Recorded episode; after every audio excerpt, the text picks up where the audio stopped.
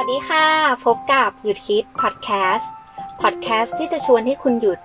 เพื่อคิดว่าจะพัฒนาชีวิตอย่างไร คุณผู้ฟังเคยได้ยินคำนี้ไหมคะ ต้นเหตุของความทุกข์อยู่ที่ความคิด ซึ่งคนเราก็มักคิดอยู่เพียงสองอย่าง คือคิดสิ่งที่ผ่านมาแล้ว กับคิดถึงอนาคตที่ยังมาไม่ถึง ซึ่งไม่ว่าจะคิดอย่างไร ก็ส่งผลเสียต่อสุขภาพกายและใจ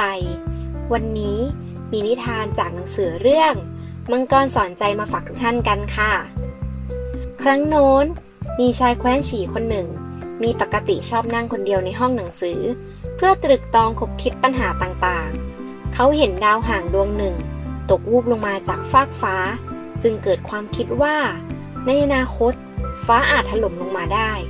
เขารำพึงกับตัวเองว่า เมื่อถึงวันนั้นจะทำอย่างไรดี ทุกคนจะต้องตายหมด ไม่ว่าจะเป็นคนดีหรือคนไม่ดี โอ้ช่างน่ากลัวจริงๆ เพียงแค่คิด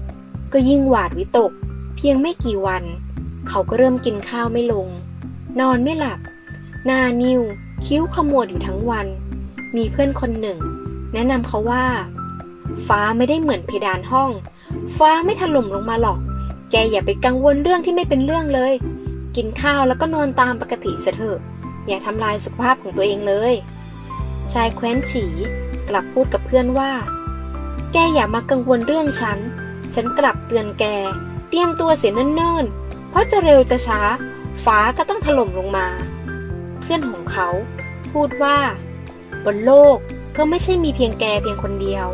คนอื่นๆล้วนอยู่กันอย่างมีความสุขสบาย ไม่มีใครมานั่งกังวลเรื่องฟ้าถล่มลงมา แล้วทำไมแกจะต้องหาเรื่องเดือดร้อนกุ้มใจมาให้ตัวเองอย่างนี้ ชายแคว้นฉีจึงตอบว่า ถ้าฉันมีอะไรไม่ถูกแล้วก็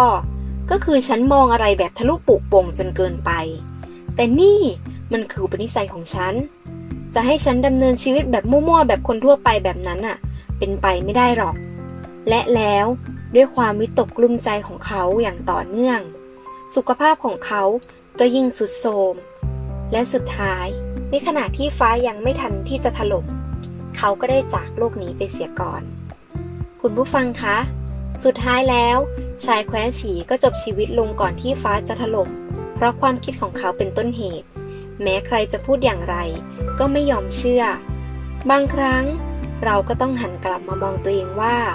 เราหวาดวิตกกับเหตุการณ์ต่างๆ มากเกินไปเหมือนชายแคว้นฉีหรือเปล่า เราทุกข์ใจกับสิ่งที่เกิดขึ้นมาแล้ว หรือเอาเรื่องของอนาคตมาคิดซ้ำๆหรือไม่ หยุดคิดนำไปก่อน และคิดที่จะอยู่กับปัจจุบัน ถ้าเรามัวอาลัยอดีตพะวงอนาคต เราก็ยากที่จะรับรู้ความสุขของคำว่า ปัจจุบัน เพราะชีวิตไม่ได้เป็นอย่างที่คิด แต่ชีวิตจะเป็นอย่างที่เราทำ ขอบคุณสำหรับการติดตามในวันนี้ และพบกับข้อคิดสาระดีๆ ได้ใหม่ในเอพิโซดหน้า สำหรับวันนี้ สวัสดีค่ะ